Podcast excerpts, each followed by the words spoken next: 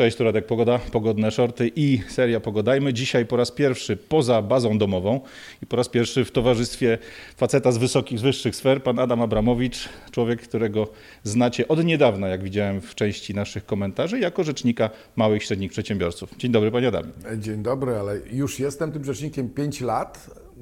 Yy, Za chwilę koniec kadencji, ale dobrze, że jeszcze ci, którzy o mnie nie słyszeli, mogą usłyszeć dzięki tej naszej rozmowie. To nasza rozmowa to jest dopiero drugi etap. Tak naprawdę większość ludzi, która się przyznała do tego, że nie miała świadomości, że istnieje w ogóle e, instytucja Rzecznika Małych i Średnich Przedsiębiorstw, e, to wynik tej naszej rozmowy z Luizą Pietrze, którą robiliśmy niedawno na temat losu przedsiębiorców w łapach administracji.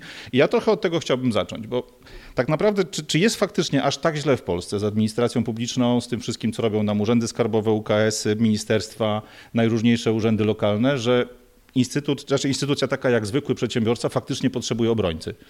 No gdybyśmy rzeczywiście nie mieli y, wcześniej y, tych lat y, komunizmu i, i takiego nastawienia urzędników z tamtego systemu, że jestem panem i władcą twojego życia, to ty masz się kłaniać, jak wchodzisz do mojego gabinetu, a ja mogę zrobić, co chcę z tobą. Y, Ta mentalność jeszcze nadal wśród Polaków jest, że z urzędami nie można za- y, zadrzeć. Na przykład teraz mamy problem z małym em, ZUS-em, e, plusem. E, Część przedsiębiorców boi się w ogóle wystąpić do rzecznika o pomoc, e, bo właśnie gdzieś tam w tym z, tyłu głowy jest to myślenie, a co będzie, jak oni się będą na mnie mścić. Więc to jest rzeczywiście sytuacja niespotykana gdzieś w krajach, gdzie wolny rynek działał od zawsze, w Niemczech, Francji czy Wielkiej Brytanii, a już nie mówiąc o Stanach Zjednoczonych. No ale w Polsce niestety jeszcze spora grupa urzędników dalej myśli po staremu. Yy, I stąd yy, politycy wymyślili, żeby dać takiego rzecznika yy, firmom, których nie stać na kancelarie prawne, które by ich broniły, no bo korporacja sobie poradzi, jak urzędnik wchodzi do korporacji, to on się kłania. I, Albo pyta, czy może wejść. czy może wejść i w ogóle jest atmosfera zupełnie inna, no bo tam po prostu y, jest silniejszy podmiot. Ale y, ja bronię y, tych małych przedsiębiorców przed y, y, tą, tymi decyzjami urzędniczymi, które nie mają podstaw w prawie. Y, Nieodpłatnie, bo płaci mi budżet, jako urząd działam. Coś jak Rzecznik Praw Obywatelskich, tylko skierowany do naszego sektora tych małych firm. No i czas pokazał, że się przydałem. No właśnie, jak rozmawialiśmy z Luizą, ona zaskoczyła i mnie, i wielu widzów, bo to widziałem po komentarzach, ilością spraw, które do Was spadają. Bo tak naprawdę, okej, no porównując ogólną liczbą wszystkich przedsiębiorców, tych małych, średnich w Polsce, to i tak jest jakiś maleńki odsetek, to jest kawałek procenta, ale to są naprawdę spore wartości. To są ponad tysiąc spraw rocznie, jest co robić. No, najbardziej było wtedy y, groźnie i rzeczywiście tych wniosków było bardzo dużo, kiedy rząd zastosował lockdown wobec przedsiębiorców. Y, Ja pamiętam to przerażenie wśród y, tych zamykanych, co to będzie, no bo trzeba przecież zapłacić czynsz, zapłacić pracownikom, a nakarmić też rodzinę, nie ma, nie ma przychodu. No i y, myśmy wtedy pracowali w zasadzie 24 godziny na 24. Ja powiedziałem też swoim pracownikom, my jesteśmy właśnie tym urzędem, który ma służyć w tej chwili ludziom y, i wtedy mieliśmy po 500 wniosków y, w tygodniu interwencyjnych, więc trzeba Szaleństwo. było to wszystko obrobić, Y, ale te wszystkie takie działania urzędnicze, które nie były oparte o prawo, które stosowali właśnie wtedy w tej sytuacji covidowej, a na przykład y, przyjście sobie do restauracji y, z, od, razu, od razu z decyzją o zamknięciu, no to jest y, w ogóle niedopuszczalne, tak? To trzeba przeprowadzić postępowanie, trzeba udowodnić, że jest zagrożenie życia, no bo zamykanie biznesu to jest bardzo poważna sprawa. Mm, Wszystkie te sprawy wygraliśmy, ani jednej nie przegraliśmy przed sądami, a- więc przedsiębiorcy mieli tą wiedzę i oparcie, dobrze, to my pójdziemy do sądu w ich imieniu, żeby ich bronić, plus te wszystkie tarcze, które, te zamieszanie, gdzie na początku było te 35 PKD, doprowadziłem do tego, że, że, że było końcowo 65. No, y, urzędnicy, którzy y, układali ten, y, tą y, pomoc, rekompensatę, ja nawet nie mówię o tym pomoc, bo zam, jak zamknęli, To- niech to nie jest pomoc, dokładnie. Y, Oni też nie, nie bardzo mieli pojęcia, jak to wszystko działa. No, na przykład pralnie. No, PKD pralni nie było, no bo przecież mówią, no przecież mogą sobie prać, tak? Tylko, że pralnie y, te obsługują y, Hotele, restauracje, restauracje tak, tak, Albo y, sklepiki szkolne. No bo sklepy działały, no to PKD sklepików nie było. Tylko oczywiście w szkole nie było uczniów. No ale sklepiki mogły działać, no tak, ta, taka logika, tak? Albo apteki. No apteki w COVID-zie... No, Powinny mieć boom. O, boom Tak, i tak dalej. No ale apteka w szpitalu, gdzie nie było w ogóle dojścia. Tak. Więc no takie rzeczy myśmy tam politykom pokazywali i dopisywaliśmy te kolejne grupy, ale i tak wszystkich nie dopisaliśmy, no bo nie dało się y, jakby ogarnąć tej całej rzeczywistości, bo zastosowano właśnie te PKD, a nie na przykład sp- spadek obrotów, czy, czy tam inne metody, którymi można było y, wtedy operować. Wie pan co, ze spadkiem obrotów jest też ten kłopot, że mieliśmy początek e, tak naprawdę całej akcji pandemicznej na początku wiosny, no bo to był przełom lutego-marca, więc z automatu masa firm na przykład z e-commerce'u, czy firm, które zajmują się powiedzmy obróbką tego ruchu wokół świątecznego, dla nich spadek obrotu jest naturalny, coroczny. Ja też wśród swoich klientów widziałem trochę firm, które właśnie miały naturalny spadek obrotów, który u nich jest co roku, ale z racji tego, że załapały się na świadczenia covidowe, no to mnożnik im się zrobił bardzo atrakcyjny i dostali kupę pieniędzy. To znaczy, to oczywiście była ta sytuacja. Mhm. To był ten pierwszy okres, kiedy y, y, pani minister Emilewicz zastosowała rzuty helikopterowe. Przypomnę, że to było przed wyborami prezydenckimi, więc te, Tego wirusa te nie trzeba się bać. Te, te helikoptery y, radośnie się wzbijały w powietrze i tamten system był Szalony. zupełnie szalony. I tak jak pan mówi, no, wzięli pieniądze ci, którym to się nie należało. Ale ja mówię o spadku obrotu nie 30% i jeszcze z możliwością do tyłu jakby go sobie zorganizowania, bo to tak działało, tylko o spadku obrotu y, dź- y, 95%. No taki, któremu spadło 95 albo 100, bo to jest zamknięty, no nic nie może zrobić. O takich sytuacjach mówiłem, Mm, ale rzeczywiście dobrze, że te czasy minęły. Y, Mam nadzieję, że nigdy nie wrócą. No chciałem to... spytać, czy, czy będzie tak, że ktoś się czegoś nauczył? Pan w tym, w tym jakby aparacie państwowym siedzi już głębiej. Czy widać takie dobre ruchy, że coś zostaje z tej wiedzy, którą bardzo ciężkim kosztem żeśmy nabyli? Myślę, że jak się popatrzy na całość tego, tych wydarzeń i teraz się spojrzy na komisje śledcze, które są od Pegasusa, od, Od wszystkiego, tylko nie od tego. wszystkiego, tylko nie od tego, to można sobie jednak odpowiedzieć, że to może się powtórzyć, więc y, w związku z tym społeczeństwo powinno dawać jasny sygnał, już się więcej na coś takiego nie zgodzimy.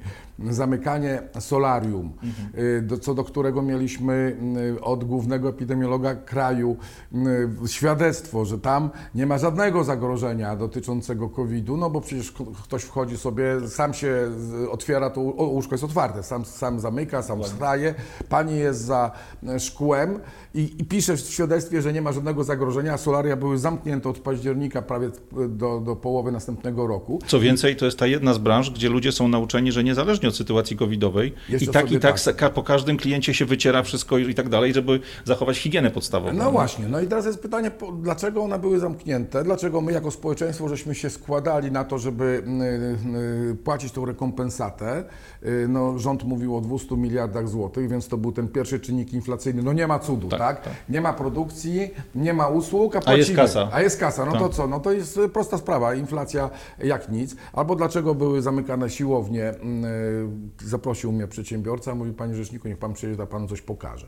Jadę na Śląsk, jest siłownia y, przy dużym zakładzie pracy, na którym na parkingu tak kilkasetek samochodów jest zaparkowanych i ten e, duży zakład pracy pracuje. No i tam wchodzą ci przecież pracownicy, tam są robotnicy, więc idą pod prysznice, e, mijają się na korytarzach, tak? No i kilkasetek. A on mówi, a ja tutaj, zobaczy, mam taki mały parking, tam przyjeżdża kilkanaście, kilkadziesiąt, to już będę szczęśliwy osób na moją siłownię, ja jestem zamknięty, a oni pracują. No więc e, no, takie były Wariactwo. czasy. Y, W ogóle y, w żaden sposób nie można uzasadnić, że zamykanie akurat sektora MŚP powo- spowodowało jakiekolwiek lepsze zdrowotne nasze właściwości.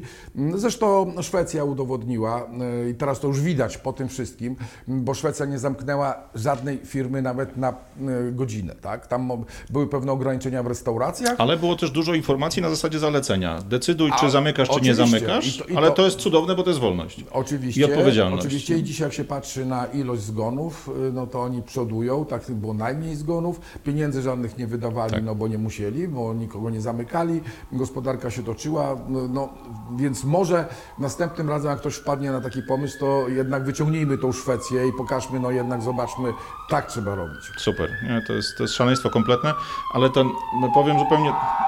Musimy przeczekać. To chyba e, tak e, ilustracja do naszej Tak jest. rozmowy o COVID-zie. I jadą na sygnałach jak wtedy. E, Ale to powiem tak, ten czas, e, czas covidowy to jest moment, kiedy wiele osób zaczęło się zastanawiać tak naprawdę, jak wygląda ta swoboda gospodarcza. Bo e, my mieliśmy okazję ostatnio siedzieć na imprezie przez pana organizowanej, e, związanej z rocznicą reformy Wilczka, e, tego dokumentu, który chyba najważniejszy jest w historii w ogóle polskiej przedsiębiorczości, bo tak naprawdę, okej, w stylu słabym, bo na szczękach, na jakichś łóżkach polowych czy na jakichś innych dziadostwach ten handel w Polsce, ta przedsiębiorczość się zaczynała, ale to było taka zmiana systemu, taka zmiana, kompletna szalona zmiana zupełnie gospodarki, że dzisiaj można chyba tylko z wspomnieniem i z łezką wokół pomyśleć sobie o takich przepisach. Jak pan na to patrzy? E, No oczywiście to była e, Ameryka, można powiedzieć, tak? To każdy, e, kto chciał cokolwiek zrobić, miał ogromne pole do popisu. Ja wtedy zaczynałem swoją działalność gospodarczą. Zaczynałem od księgarni z książkami, e, później miałem szkołę języków obcych, zamykałem jedno, otwierałem drugie. E, e, Pieniędzy nie miałem żadnych, to pojechałem popracować sobie w Szwecji trzy miesiące i później w Belgii.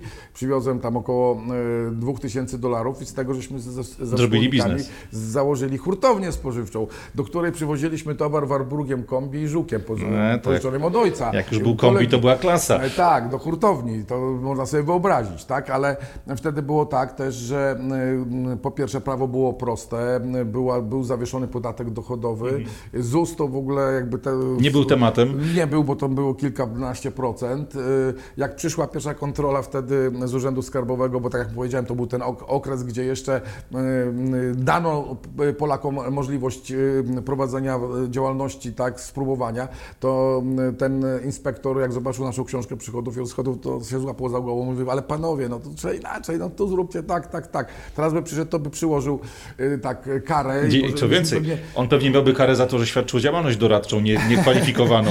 Tak, ale to się skończyło no, w około 93 roku. Uznano, że to już za dużo tego Już wystarczy. e, dobrego, już wystarczy. Wtedy właśnie już zaczęto wprowadzać VAT i śruby zaczęły się e, e, przykręcać. No ale polski przedsiębiorca jest znany z odporności. No, do, dotrwaliśmy do dzisiaj mimo różnych zakrętów. Nawet Dobra, przeżyliśmy- dobra. Nawet Polski Ład przeżyliśmy. No ale właśnie pytanie, bo teraz tak, wszystko było dobrze, znaczy gorzej niż za Wilczka, ale jeszcze jakoś i nagle rok 2018 wychodzi ustawa, pojawia się pan, pański urząd.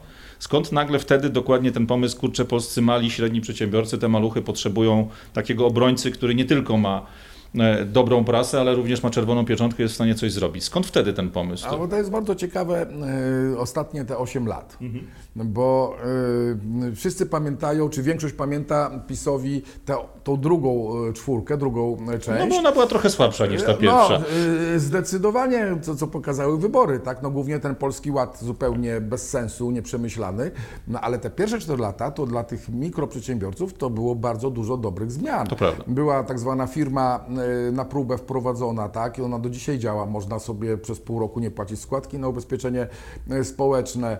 Y, Była y, y, y, mały ZUS Plus został wprowadzony, czyli to taki, taka proteza trochę do mniejszych składek dla y, tych przedsiębiorców, którzy mają nis, niższe dochody.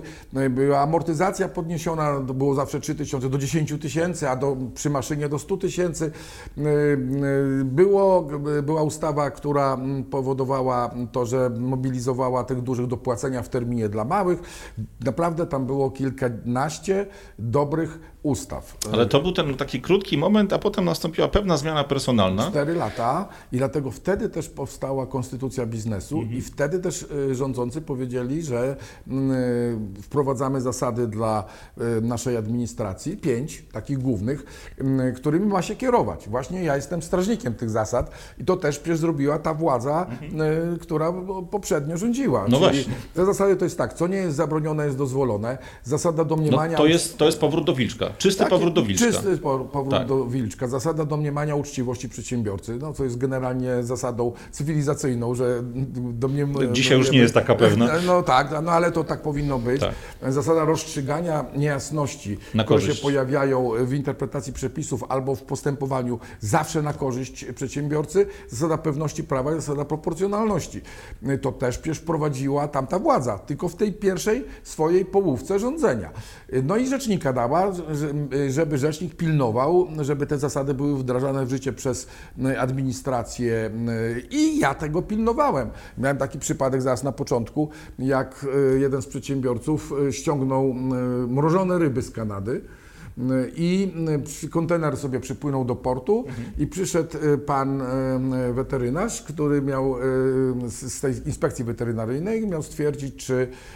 Czy bezpieczny towar. Bezpieczny, czy można jeść, no i pobrał próbki, wszystko ok, no ale spojrzał w specyfikację, a tam na jednej palecie były szczupaki dłuższe niż wpisane nie wiem, się zastanawiali, urosły tam w tym transporcie, czy co, no nie wiadomo skąd, co się stało. No oczywiście, no nie zgadza się, nie zgadza się. Wstrzymać. E, e, Wstrzymać, on się będzie zastanawiał. Oni napisali do Kanadyjczyków, Kanadyjczycy odpisali, że no sprawdzili, pomylili się, wstawili tam jedną czy dwie palety z tymi dłuższymi niż, niż specyfikacji. E, Jak e, ten, polska firma chce im odeśle ten, te, te dłuższe, to oni przyślą im te krótsze. Oczywiście się m, przyznają do, do, do, do błędu. E, No a pan e, inspektor nic. Jeden tydzień mija, stoi kontener. Towar szybko psujący. nic, no nie akurat. A nie, bo to mrożonka, to mrożonka, tak, to było, łatwiej. No, ale on się szybko nie psuł, ale psuły się y, biznesy dla tych Tak. ludzi, bo, Bo to y, na- po pierwsze trzeba szybko było. sprzedać, y, y, przetwórcy czekali na tą rybę i tak dalej, a on czekał. No i w końcu ja y, napisał do, y, do mnie ten przedsiębiorca, ja, ja wszedłem do postępowania, bo mam takie prawo wchodzenia do postępowań administracyjnych, no i y, pytam się, no ale to trzeba wydać jakąś decyzję.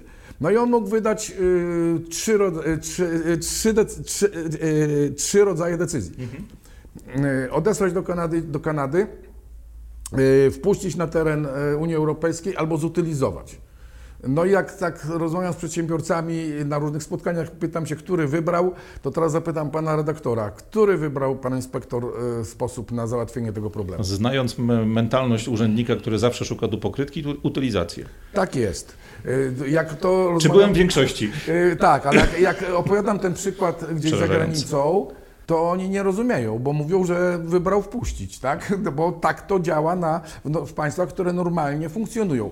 Więc yy, oczywiście myśmy się odwołali od tej decyzji. Yy, została uchylona przez yy, yy, yy, organ nadzorujący, no i później z, puściłem to do mediów. No, zrobiło się dosyć gorąco, no i ta decyzja już była kolejna, taka jaka powinna nastąpić. Więc e, pokazuje, że jednak e, ta konstytucja biznesu wtedy, to był em, e, 18 rok, była potrzebna, tak? I rzecznik jako jej strażnik był potrzebny. Ja takich historii, o które wam teraz opowiedziałem, to jest kilkadziesiąt. To jest ułamek no, pewnie. Tak, no była ta żarówka słynna, gdzie... Lodziarnia. Tak, także no do, w tej chwili, na przykład jeśli chodzi o skarbówkę, e, dużo e, zmieniło się na, na lepsze i to potwierdzają przedsiębiorcy. I ja to Nie też jest widzę, idealnie, tak, tak. ale jednak idą w tym kierunku konstytucji biznesu. Ja miałem dość dobrą współpracę z poprzednim kierownictwem e, Ministerstwa Finansów, mam nadzieję na dobrą też z tym kierownictwem, które teraz jest, ale oni rzeczywiście od góry puszczali sygnały. Konstytucja biznesu, takie zasady trzeba się zmieniać, trzeba tak kierować. E, Dyrektorzy ISP e, robili przegląd kadr, jak ktoś się nie potrafił zastosować, to tam go przesuwali, zmieniali, ale nie zmienił się ZUS. To instytucja, która wyszła z tamtego okresu. Ale tylko tak ciałem, Trwa. tylko I, ciałem. I tak trwa, bo tam akurat y, zasada domniemania uczciwości nie istnieje. Zasada mm, y, interpretowania y, y, tych niejasności, których się nie da usunąć na korzyść to oni nie mają nigdy wątpliwości, więc nie muszą Nie. Na, na korzyść, tak, tak, ale my mamy, no ale niestety y, y, bardzo boleśnie to odczuły matki na działalnościach, bardzo boleśnie to od- odczuwają y, właśnie dzisiaj ludzie, którzy powinni móc y, korzystać z małego ZUS-u plus, bo im minął ten okres trzyletniej karencji, dwuletniej karencji, no a, a ZUS sobie wymyślił, że jeszcze rok muszą być i tak dalej, i tak dalej. No, y, Niestety, y, mimo tu jest moja porażka. Bardzo się starałem także spróbować zreformować urzędników z ZUS-u. Na razie się nie udało. No zobaczymy, jeszcze pół roku mi zostało kadencji, może, może się uda. To powiem tak, w czasie wywiadu z Luizą rozmawialiśmy o przypadku, gdzie pozwał pan urzędniczkę ZUS-u za to, że wprost, no z tego co wynikało ze słów Luizy, działała na szkodę podatnika, czy tam w tym wypadku na szkodę osoby ubezpieczonej, czy tam ubezpieczającej. E, Jak to jest w ogóle możliwe, że, że urzędnik mając pewien zestaw przepisów, no ustaliliśmy, odrzucając to po, jakby za postanowienie, czy tam założenie niewinności, rozstrzygając nie do końca na, na, na korzyść tego, tego człowieka, który płaci, czy to aż tak daleko poszło, że trzeba było tą osobę po prostu z imienia, nazwiska pozwać do, do sądu? No, zaraz to wszystko wytłumaczę. Generalnie y, obywatele, przedsiębiorcy chcieliby, żeby urzędnik, jeżeli działa niezgodnie z prawem, Mhm. jeżeli narobił szkód, y, doprowadził firmę do bankructwa, żeby on też odpowiadał swoim- Osobiście, Osobiście, tak, tak. tak. No, y, w tej chwili mamy taką sytuację, że nie odpowiada. Ja nawet mogę sobie jako rzecznik napisać wniosek o ukaranie dyscyplinarne. Próbowałem, Mhm. napisałem cztery wnioski bardzo uzasadnione no, w sytuacjach czarno-białych. Oczywiście nie, nie, nie zostały one uwzględnione, bo to działa w ten sposób, że y, rzecznik dyscyplinarny, który pierwszy rozpatruje ten wniosek, y, pracuje w tym samym urzędzie, co tenże urzędnik. Bliższa ciało koszula. Tak, nawet gdyby ten rzecznik akurat z tym miał kosę z tym y, urzędnikiem, co do którego pisałem wniosek i ten przepuścił ten rzecznik dyscyplinarny, to się zbiera komisja dyscyplinarna. Komisja dyscyplinarna składa się z urzędników skąd? Z tego urzędu. samego urzędu. Więc y, nie da się, nie działa.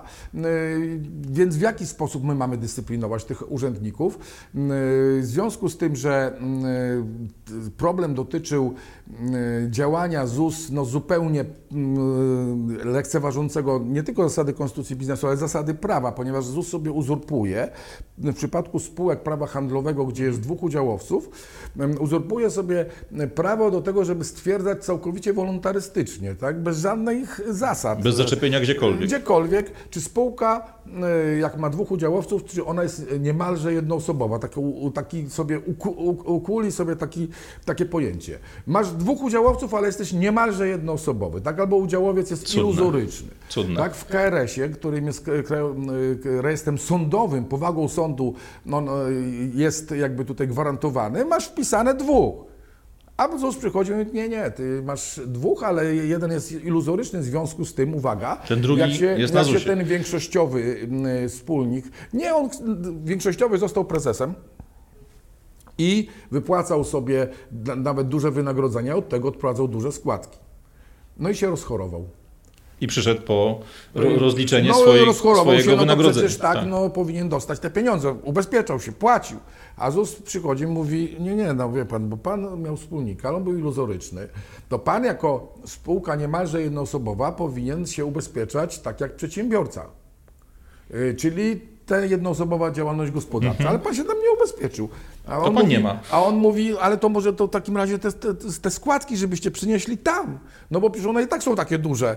A ZUS mówi, ale nie, nie, to my te składki panu oddamy, a tam już pan się ubezpieczyć nie może. No w ogóle pan był nieubezpieczony. Koniec, kropka. Nawet Rzecznik Praw Obywatelskich, wspierając mnie w tych działaniach, napisał, że jest to uderzenie w prawa człowieka.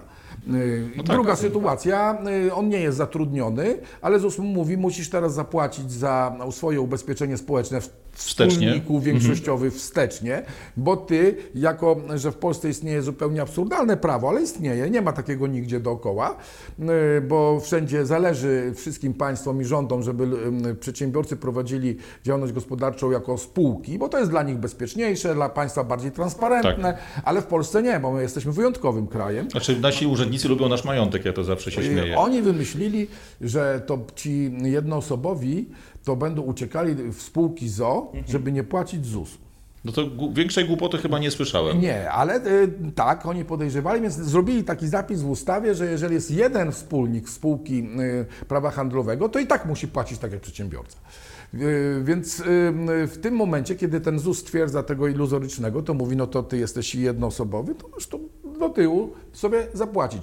No i ponieważ nie, nie jestem w stanie w innych użyć narzędzi, więc, y, a jeszcze uwaga, jeszcze są sądy w Polsce, które to bezprawie y, Przyklepują. przyklepują. No No tak. to całkowite bezprawie. Uwaga, oni w ten sposób tworzą jaką przestrzeń korupcyjną. Ponieważ nie ma żadnej definicji wspólnika iluzorycznego. Nie wiadomo, czy 1,99, czy 5,95, czy e, 20 i 80. Nie ma. On sobie może przyjść i powiedzieć, że on jest iluzoryczny. Bo tak. Bo córkę sobie ktoś wziął za wspólnika, czy cokolwiek innego, to nie ma żadnego znaczenia. No i przychodzi pan inspektor do takiej spółki, tak sobie może pukać, nie wie pan. No ja mogę uznać, że pan jest iluzoryczny, spółka jednoosobowa niemalże, albo nie. No i co? No i co pan na to? Co pan na to? No i tak sobie może pukać. No przecież to jest paranoja, y, żeby jeszcze sądy, które mamy w Polsce, uznawały coś takiego. No więc nie miałem wyjścia, y, to y, skierowałem pismo do prokuratury z doniesieniem o popełnieniu przestępstwa. Nawet nie przeciwko tej pani, która podpisała, bo ona podpisała najprawdopodobniej tą decyzję. Wydaną gdzieś wyżej pewnie. Mhm. Gdzieś tam idzie z góry, tak, to, no ale żeby zwrócić uwagę, bo inaczej się nie da. Y, Niech tam pójdzie do, do, gdzieś do góry, że następnym razem to niech sobie ta góra podpisuje takie decyzje, które niszczą ludzi, które są nieoparte na, w przepisach prawa. Jeżeli ZUS chce coś, y, żeby ta spółka y, wieloosobowa, można ją było zakwalifikować do jednoosobowej, to niech to w ustawie napisze, że 10%. Jakieś zasady, 90, tak, jakiś standard, zasady. do którego się trzymać Nie, można. Tak jest. Chociaż to też absurdalne, bo jak powiedziałem, we wszystkich innych państwach to zależy im na spółkach, to mówią, aby tylko założył, niech on sobie będzie jednoosobowy, co nas to obchodzi, tak? Ale jeżeli ZUS chce, to niech doprecyzowuje, a nie robi przestrzeń korupcjogenną, przestrzeń, gdzie każdego człowieka można y, w każdej chwili dowolnie y, wykończyć, tak? Pan, mnie się to kojarzy jako człowieka, który trochę lubi historię, z tym starym powiedzeniem jeszcze z czasów stalinowskich, dajcie mi człowieka, paragraf się znajdzie, bo to chwilami tak wygląda, jakby to faktycznie było przygotowanie pewnych luk w przepisach do tego, żeby ta dowolność pozwalała pewne rzeczy załatwić, zblokować, przedłużyć, popchnąć i tak dalej. tak? No podobnie jest z kobietami na działalności. No, jeżeli y, mamy przepisy, które mówią, że y, przedsiębiorca musi zapłacić tą składkę najniższą, Mhm. ona niszczy tę naszą przedsiębiorczość, bo jest bardzo wysoka, y, to jest liczona ta składka 60% y, prognozowanej średniej, ta tak. średnia rośnie nam cały czas. No, w tym roku będzie to 1600 zł, No, razy razem, z, razem ze zdrowotną to Tak. mamy mm, prawie 2000 co miesiąc, czy się zarobiło, czy się nie zarobiło, trzeba zanieść do ZUS-u, y, no to jeżeli y, mamy tą najniższą, to y, napisane jest w ustawie, że przedsiębiorca może się ubezpieczyć na tej 60% podstawy i na 2,5 raza, na 2,5-krotnej podstawie. I to jest jego decyzja. Nic nie jest napisane, czy to czy zarabia tyle, czy zarabia tyle, czy ma taki Jego przychód, czy nie. Jego sprawa nie ma żadnego zapisu innego, tylko taki, że ma dowolność, on sam wybiera. No więc jeżeli kobieta prowadzi działalność gospodarczą, prowadzi, nie, nie pozoruje, prowadzi kilka lat, no i chce zajść w ciążę, no to naturalną rzeczą, i wie, że to świadczenie y, będzie uzależnione od tego, ile, Ile składek? składki. Tak. No to y, chyba byłaby nienormalna, na, na pewno by się nie nadawała do działalności gospodarczej, gdyby się nie ubezpieczyła wyżej. Albo y, chorowity mężczyzna. Miałem taki przypadek. Sześć ra razy ZUS go kierował na komisję lekarską i za każdym razem ZUS, y, komisja mówiła chory. No, wiedział, że jest chorowity, no to się ubezpieczył, tak? No o co chodzi? Zwłaszcza, że ustawa daje taką możliwości. No a przychodzi i mówi, że nie może tak być, ponieważ pani ma za niskie dochody, żeby tak się ubezpieczyć, albo za niskie przychody. I uwaga, były takie sądy, które też to te decyzje utrzymywały. Teraz już y, odwróciliśmy trochę linię, wygraliśmy kilka spraw ze skarg nadzwyczajnych właśnie w imieniu tych kobiet. Pouchylane zostały te krzywdzące decyzje oparte na, y, Na prawem- widzimisię de na facto. widzimisię, Tak. na, na prawie kaduka, y, ale to dokładnie pokazuje, jak to działa, tak?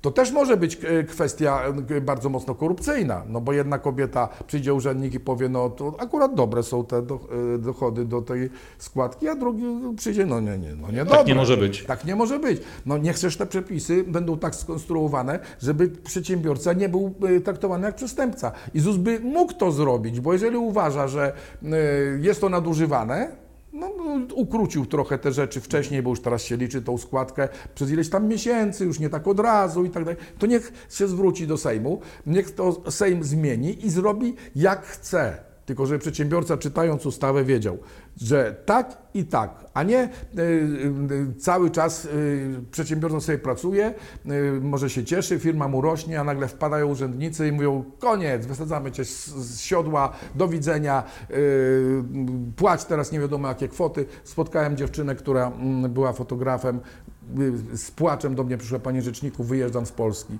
Ja mówię, no teraz Pani wyjeżdża, przecież to, to nie jest teraz źle. No, mówi, ZUS mnie zrujnował. Właśnie w ten sam sposób. Brałam zasiłek y, przecież, no oni teraz przyszli, zrobili mi kontrolę, powiedzieli, że mi się nie należy. Mam to wszystko zwrócić z odsetkami? Nie mam, nie mam. No to co mam zrobić? No muszę wyjechać.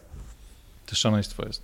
Ale powiem tak, bo y, mamy sytuację już w tej chwili no, ponad 30 lat de facto tej tak zwanej wolności gospodarczej. E, dużo się działo dobrego, potem działo się trochę gorzej, były momenty lepsze, gorsze. No tak. Natomiast Historia zakręcania, odkręcania się. to jest klasyka wierszyka, jak ja to nazywam. Natomiast co jest bardzo ciekawe, od lat tak naprawdę samego początku tej, tej transformacji cały czas funkcjonują organizacje przedsiębiorców. Takie, które w swoim hasłach, na swoich flagach mają te informacje, że one reprezentują przedsiębiorców, że przyjdźcie do nas, pomożemy, wspomożemy i tak dalej, i tak dalej.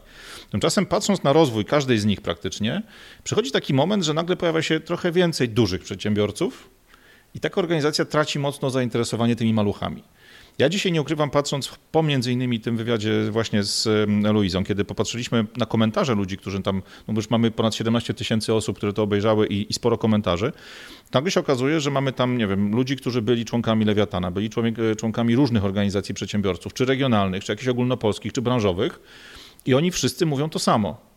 Moment, w którym pierwszy tak zwany grubas z mojej branży, czyli jakiś ogromny przedsiębiorca mający kilkaset osób zatrudniania, trafił do takiej organizacji, on w sposób płynny przejmuje lejce i nagle coś, co jeszcze chwilę temu dbało o nas maluchów, 15, 20, 30 wytwórców danej branży e, w tym regionie, nagle zaczyna się jakby zajmować interesem jednego mastodonta, jednego wielkiego.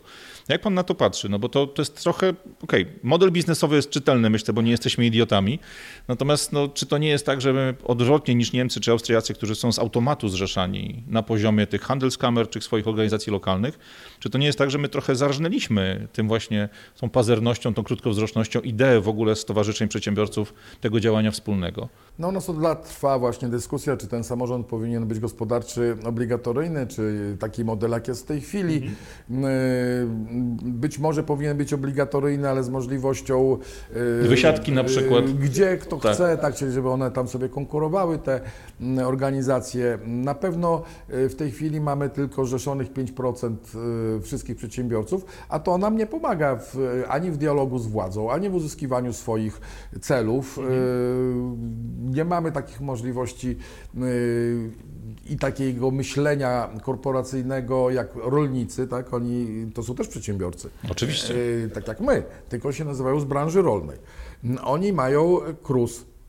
Y, KRUS to jest y, taki system, w którym się płaci niską składkę, uzyskuje się niską emeryturę. Podobny system jest w Wielkiej Brytanii, w tej pierwszym przedziale dochodowym. Mało płacisz, Mało masz. mało dostaniesz, Tak. ale to wszystko jakoś chodzi, ale nikt tam nie zażyna kury, która pracuje, nie, znosi jajka. U nas ten, ten ryczałtowy ZUS zabija te małe firmy, no a tam nie. Ale rolników nie zabija, mimo że są już i małe, i duże, mają 500 hektarów. Yy, Nie wiem, czy pan wie, ile yy, przedsiębiorcy z branży rolnej płacą składki zdrowotnej. Myślę, że to jest... Czy widzowie wiedzą? Kiedyś było trochę ponad 100 zł, o ile pamiętam. 120, 120 parę. Nie wiem, jak jest dzisiaj. Nie wiem, czy chcę wiedzieć. E, A to zależy od, od hektara A. i mniej nas szokowało przed Polskim Ładem, ale teraz to myślę, że wszystkich szokuje. Państwo się zaprą w fotelach, mówią o przedsiębiorcach, słuchacie i słuchajcie, płacą złotówkę od hektara. Czyli mamy 500 hektarową y, gospodarstwo. To już jest firma. z- No nie, dosyć- to jest grubo firma. To gruba, tak? I ona To w płaci- Wielkopolsce takich praktycznie nie ma, bo tam są małe, małe działki, duży, duży wy- wyrób, ale 500 hektarów to nawet na wschodzie Polski jest dużo. Może na Pomorzu by się jakaś Tak, znalazła. na starych poligonach poradzieckich Tak. tam są większe. No ale to już To są grubasy. maszyny, to już są pracownicy, no firma, to jest firma całą gębą. Złotówka od hektara to jest 500 zł. To ja, ja odwrócę przy- przykład Przedsiębiorca by zapłacił 9% Tak, e, od przychodu. Od, od dochodu. od dochodu. Tak. Ale to odwrócę ten przykład. Jeden z moich klientów ze starych czasów, jeszcze jak sprzedawałem samochody, to był przedsiębiorca rolny, pod Twardogórą, który miał półtorej hektara ziemi. No tyle, że cały ten, cały ten obszar od A do Z to były szklarnie, w których produkował te drzewka takie, które rosną wzdłuż ścieżek na cmentarzach, jakieś tuje, nie tuje, tego typu wynalazki. Jego dochodowość z hektara do kredytu była żadna, a chłop zarabiał kolosalne pieniądze, bo to jest zupełnie inny typ biznesu niż sianie pszenicy. Tylko żeby nie było, y, ja nie krytykuję naszych kolegów y, przedsiębiorców z branży rolnej, ja im zazdroszczę. Nie, nie, właśnie o to mi chodzi. Dlatego, Zrównajmy że- nie w zasadzie, żeby tamtych wyciągnąć do wielkich kosztów, tak, tylko... ale dlaczego oni to mają? No bo jak y, wszystkie partie polityczne i wszyscy politycy wiedzą, że z rolnikami nie zadzieramy. Zadar Jarosław Kaczyński piąt koła zwierząt. Bolesne to było. Musiał, bolesne, musiał potem się wycofywać i to i tak dalej. Tak? No, teraz, y, teraz y, tam y, Bruksela próbuje zadzierać, to cała Europa się nie daje. No oni mają coś w sobie takiego, że oni rozumieją swój interes. Myślę, że to jest kwestia tego, że ciężko jest usunąć z drogi ciągnik. Białe miasteczko Eee, łatwiej. Jakby tak wyjechali wszyscy samochodami dostawczymi, też, to też by byśmy ciężko dali. ich było usunąć, ale my tego nie czujemy. Nie, to może jeszcze trochę lat musi upłynąć, bo pan się pytał, dlaczego się ludzie nie zrzeszają, tak? I dlaczego później nawet ta organizacja, która zrzesza tam y, tych przedsiębiorców, ona się przekształca y, w reprezentację dużych korporacji. Tak. No z powodów pieniędzy. Bo y, my mamy jeszcze coś takiego, że każdy ma węża w kieszeni z przedsiębiorców i dopóki go nic nie dopadnie, to on, To jest jak grabki, do siebie. to on mówi, ale po co ja mam tam gdzieś się angażować, tam zapłacić 100 zł miesięcznie na jakąś składkę, po co mi to tak? Jak go dopadnie, jak są zmiany prawa gdzieś, które mogą wykończyć jego firmę, to wtedy biegną i mówią ratujcie, ratujcie, no ale wiadomo, że to jest trudne. W demokracji ktoś, kto nie ma reprezentacji y, swojej w Sejmie, ludzi, którzy chodzą y, tam, rozmawiają z posłami, przekonują, śledzą cały proces legislacyjny i tak dalej, no to po prostu przegrywają. Y, Duzi mają pieniądze i duzi to dokładnie robią. Ich, y, dla nich zmienić prawo niekorzystne dla nich to jest sztuka, tak, dla y, y, polityków. Dla, zmienić y, niekorzystnie dla małych to jest minuta roboty, tak? Wpisujemy, oni tam zdążą coś powiedzieć albo nie.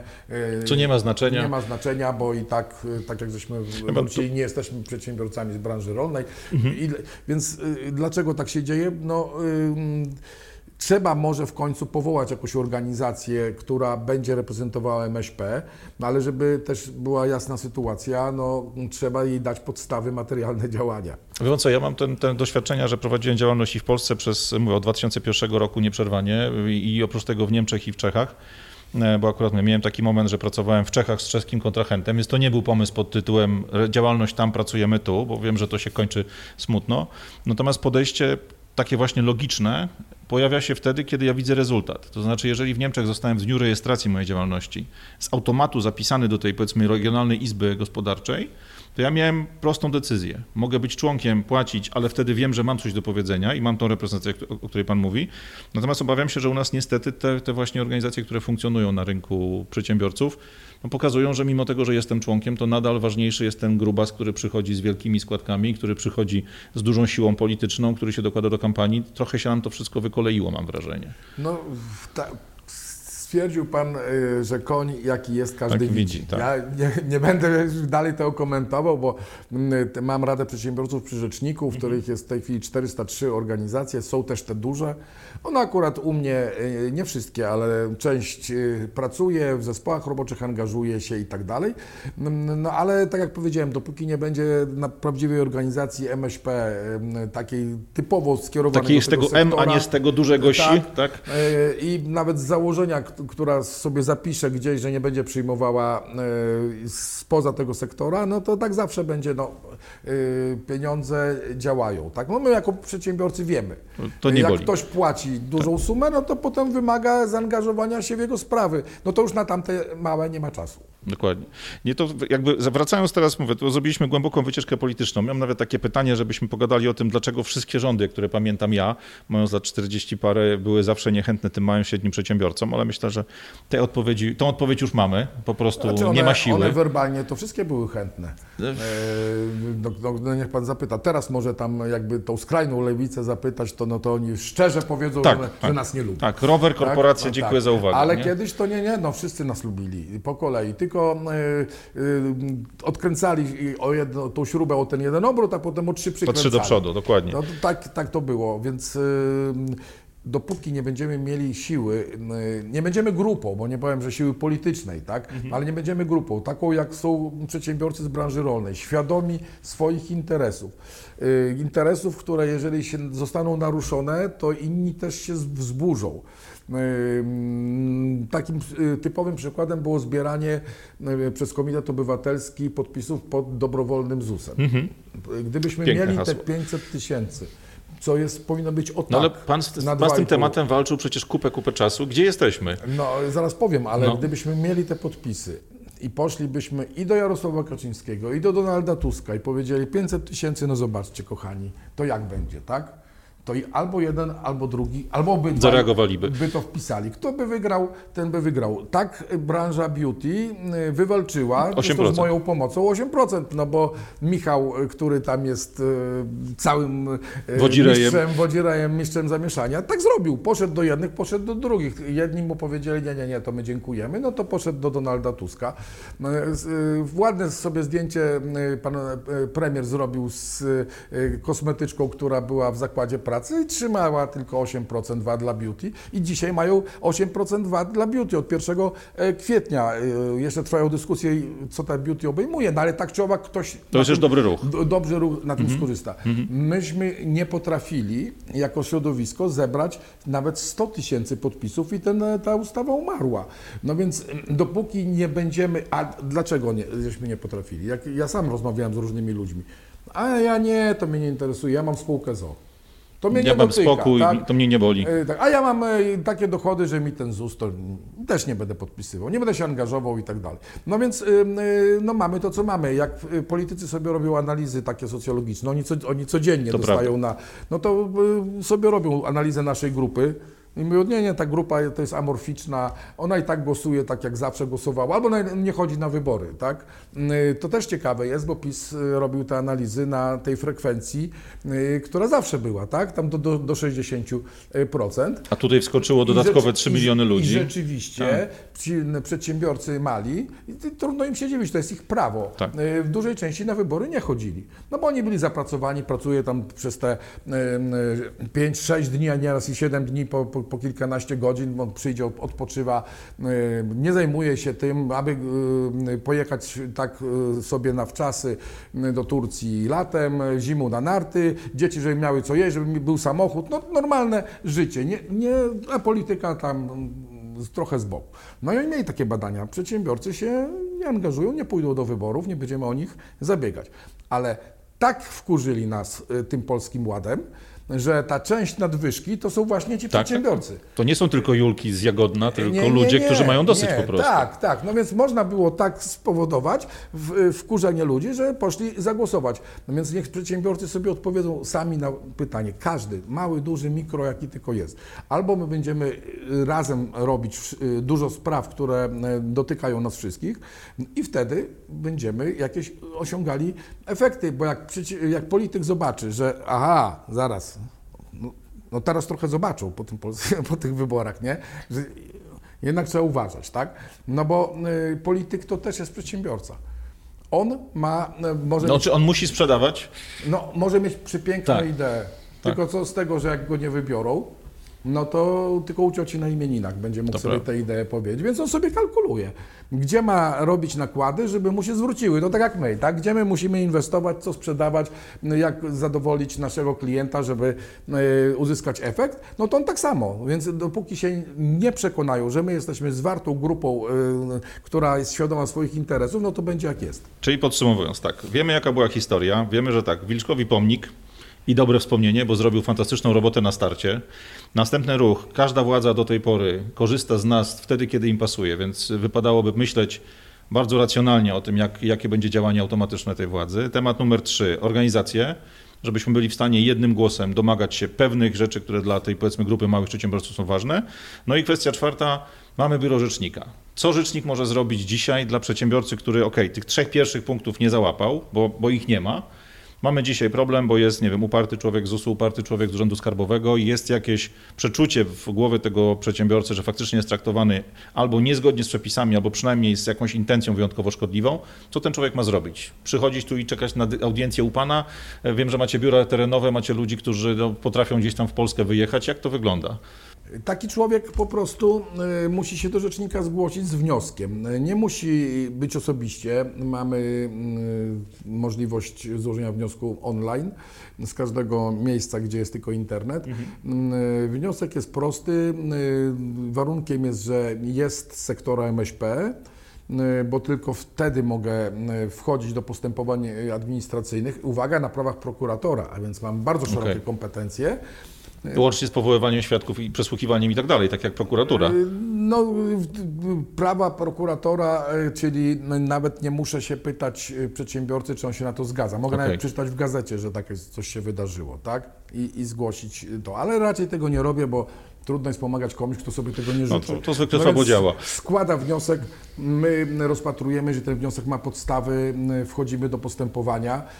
Ważne jest, żeby to nie był spór między przedsiębiorcą a przedsiębiorcą, bo do tego nie mam kompetencji, ale każdy spór między przedsiębiorcą a e, administracją mam. Przy ZUS-ie jest trochę wyjątek, bo tam są jest jakby dwustopniowe postępowanie. Na początku jest e, administracyjne, później przychodzi w cywilne, No więc jeśli ktoś się zagapi i w postępowaniu administracyjnym w tej pierwszej części nie złoży do mnie wniosku i sprawa pójdzie do sądu, no to już tam nie będę mógł wejść. Więc przy ZUS-ie od razu piszcie, kochani, jak widzicie, że coś się dzieje. Wniosek Szczegółowo. Tak, nie zaszkodzi, rzecznik się zainteresuje. Nieraz to tak bywa, że ja tylko wyślę taką informację, że wchodzę do postępowania i się zmienia atmosfera, bo już wiedzą, że może jak rzecznik jest, to lepiej nie, Nie rozpędzać się. Nie, nie rozpędzać się. Także w przypadku podatków od nieruchomości, tych różnych spraw samorządowych, wszystkie postępowania administracyjne. Czyli wszędzie tam, gdzie jest czerwona pieczątka po drugiej stronie, pan może wchodzić. Tak, oddziały mamy oczywiście, do których zapraszamy. Mamy w Warszawie, w Krakowie, w Poznaniu, Mhm. w Gdańsku i w Białymstoku. Mm, Bardzo sympatycznie ludzie pracują. Kawę zawsze można wypić, porozmawiać. Y, y, Można mnie zaprosić do znajomych na Facebooku. Mm, y, Ja y, jestem tam, nazywam się Adam Abramowicz i jestem na zdjęciu z synem. To już zdjęcie trochę historyczne, ale stoję na tle Solidarności, trzymam go za rękę, bo tam jest kilku Abramowiczów. No jeżeli mnie zaprosicie i ja wszystkich przyjmuję, to na Messengerze możemy ze sobą pisać cały czas. Każdemu odpowiadam, od razu mówię, więc te, te, ta komunikacja y, będzie. Mam też konto oczywiście na Twitterze, na, czyli na Xie, y, można mnie polubić Mm, i te wszystkie rzeczy mamy też jako biuro rzecznika. Y, Ta komunikacja też może być na tych kanałach. Rzecznik jest po to, żeby pomagać małym przedsiębiorcom w sporach z administracją, ale też, żeby na przykład działać na rzecz zmiany prawa, które uważacie, że dzisiaj Wam krępuje działalność gospodarczą albo jest nielogiczne, przeszkadza. No, można napisać też wniosek, można się zaangażować w pracę Rady Konsultacyjnej, do której należą same firmy, można Rady Przedsiębiorców, gdzie się mm, mm, tam organizacje się zapisują. Mm, Bądźmy aktywni, y, to będziemy mieli też lepszą pozycję wyjściową w y, dialogu z władzą. Ta No bo- władza, która jest, de- deklaruje, że chce być w dialogu, y, więc y, bądźmy w dialogu. Jeszcze mam radę naukową. Naj- y, Najlepszy uniwersytet, znaczy wszystkie uniwersytety ekonomiczne mają swoich przedstawicieli, ale też mamy przedstawicieli innych uniwersytetów y, z wydziałów ekonomicznych, prawnych. Y, Także naprawdę jesteśmy mocno uzbrojeni, przygotowani do tego, żeby w tym interesie naszego sektora cały czas działać. Super. Ja myślę, że tych pytań jeszcze mamy trochę, ale y, nie szalejmy, jeśli chodzi o ilość. Została panu końcówka kadencji. Co dalej? Będzie E, druga? Y, Bo To tu- znaczy tak, y, ustawa mówi o jednej kadencji, więc żeby była druga, to musieliby rządzący chcieć zmienić No. ustawę. Nie, już nieraz pokazywali, że jednej nocy da się pewne rzeczy przepchnąć. Jeśli by była taka wola, bo też rozmawiam z przedsiębiorcami, bo sami się pytają, no ale co Mhm. dalej, tak, no, y, st- stworzyłeś dobry urząd, Tak. y, dobrze działający skutecznie, trochę się boimy, że jak ktoś przyjdzie inny, to Powiem, może... no, widzimy może... po wielu e, urzędnikach z tego poziomu. E, Już tu nie, nie czepiam się konkretnie jakichś konkretnych osób, ale wie pan sam, są ludzie, którzy to, tą czerwoną pieczątkę noszą, wiedzą po co, a są tacy, którzy po prostu przechowują się gdzieś przez kilka lat i to widać. No to z imienia nazwiska myślę, że każdy może podać. Szkoda byłoby tą robotę wykonaną przez pana, przez pański zespół zmarnować. To znaczy, jak mnie pytają przedsiębiorcy, czy gdyby tak się stało, że z- y, ustawa zostanie zmieniona, że na przykład na dwie kadencje i jeszcze by y, minister rozwoju y, rekomendował, bo to tak działa, do premiera moją kandydaturę, to czy zostanę na drugą kadencję, to, bym, to im mówię, żebym został, ponieważ jeszcze jest trochę do dokończenia. Rozpoczęliśmy ten marsz, dużo się poprawiło, ale chociażby zreformować ZUS trzeba będzie w nowej odsłonie. Może E, to, posprzątać nowy, no, Polski Ład. Polski Ład posprzątać, tak, no też y, pytać się y, i opominać no, nowe władze o te obietnice i nie, nie złośliwie, nie politycznie, nie, nie życzliwie, bo jeżeli y, była obiecana bardzo ważna sprawa, jak płacenie za zwolnienia lekarskie od pierwszego dnia przez ZUS, Tak. no to jest też nie do pomyślenia w innych krajach. Y, Ponieważ y, no, ktoś tego nie rozumie, jak to no. 30 plus 1. Przedsiębiorca Tak. płaci ubezpieczenie, a potem przez 33 dni ma sam płacić. yy, No, więc to było, była to obietnica, trzeba to e, dopilnować. Była obietnica powrotu do ryczałtowa- zryczałtowanej składki zdrowotnej, czyli jakby mm, sytuacji sprzed Polskim Ładem. Trzeba to dopilnować. Była obietnica też zwiększenia kwoty wolnej. Tam było naprawdę dużo dobrych rzeczy zadeklarowanych, no i byś, przydałoby się, żeby taki urząd był, który będzie tej władzy, y, każdej władzy, ale tej też władzy pomagał realizować to, co dobrze sobie zamierzyła. No to jest, ja myślę, że tak. Komunikat jest prosty. Pan Adam Abramowicz, y, ścigajcie chłopa, póki jeszcze jest, bo może być gorszy. E, Ja myślę, że to, co naj- najbardziej kluczowe dla nas dzisiaj, to jest tak naprawdę to, żebyście spojrzeli na to, co dzisiaj może zrobić w ogóle Urząd Rzecznika, E, bo myślę, że te dobre przykłady pan już, niezależnie od tego, jaki będzie dalszy ciąg, czy da się tą właśnie tą drugą kadencję uruchomić, czy nie, myślę, że ogromną wartościową pracę już pan zrobił E, i to jest świetne, bo trochę pokazuje drogę. To znaczy, nawet jeżeli zmieni się relacja, zmienią się ludzie, to już będą pewne ścieżki wychodzone, będzie można się powoływać na decyzje, które panu, pańskim ludziom udało się przepchnąć. No ale to zobaczmy, może się uda tą, tą znajomość przedłużyć. Bardzo dziękuję za rozmowę. Dziękuję, mam nadzieję, że nie zanudziliśmy, tak długo trwała, ale... Nie kopał pan w kostkę, więc nie przerywałem, a myślę, że rozmawiało nam się dobrze. Dziękuję ślicznie. Dziękuję bardzo.